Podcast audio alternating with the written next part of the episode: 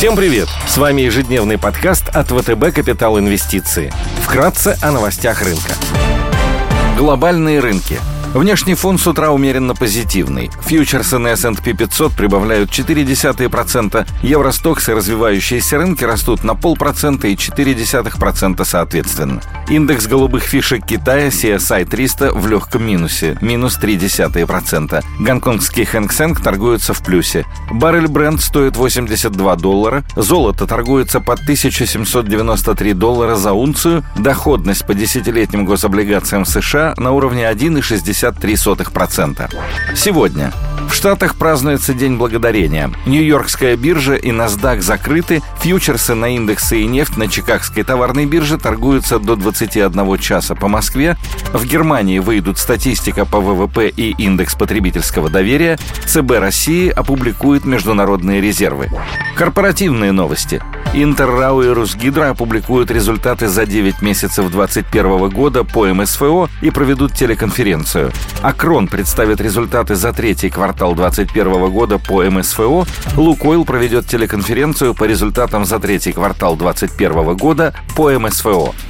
Идеи дня – Одной из наиболее недооцененных среди фармацевтических компаний является американская Bristol Myers Squibb BMS. Компания разрабатывает и производит лекарственные препараты, в рамках сектора является одной из крупнейших в мире. Продукты и экспериментальная терапия направлены на лечение рака, болезней сердца, ВИЧ, диабета, ревматоидного артрита, гепатита, отторжения органов и психических расстройств. В середине октября Европейское агентство по лекарственным средствам рекомендовало одобрить препарат Зипозия для лечения взрослых пациентов с активным язвенным колитом. Препарат может стать многомиллиардной возможностью для БМС, поскольку обладает значительным преимуществом в отношении клинической ремиссии, поддерживающей терапии и безопасности по сравнению с конкурентами. В пайплайне на 2022 год у компании запланирован ряд запусков лекарств, в числе которых ингибитор ТИК-2, Мавакамтен, Релатилмаб, а также Милвексан – ТИК-2 – многообещающий препарат от псориаза, значительный актив компании в области иммунологии, обладающий биологической эффективностью и хорошим профилем безопасности. Лекарство Мавакамтен против обструктивной гипертрофической кардиомиопатии может стать первым в своем классе препаратом. Релатилмаб – новый препарат для борьбы с раком, который отключает белок иммунных клеток под названием LAG3 и не позволяет им атаковать опухолевые клетки. Такая терапия имеет огромный потенциал, поскольку поскольку позволяет значительно сократить резистентность.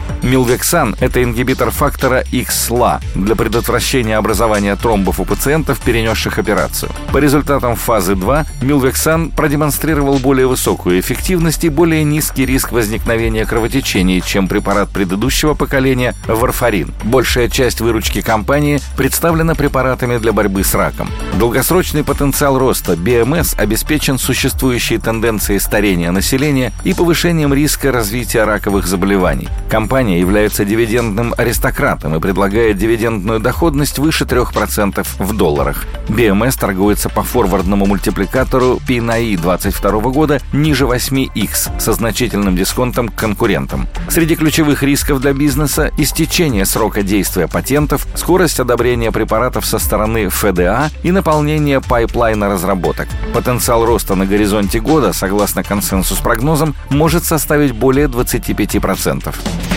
По-прежнему интересно выглядят евробонды производителя нефтедобывающего оборудования «Борец» с рейтингами BA3 от Moody's, BB- от S&P и Fitch. «Борец» — крупнейший в мире производитель электроцентробежных насосов с долей рынка около 9% после BHGE и Шлюмберже. Сам эмитент зарегистрирован за рубежом, однако 10 производственных площадок находятся в России.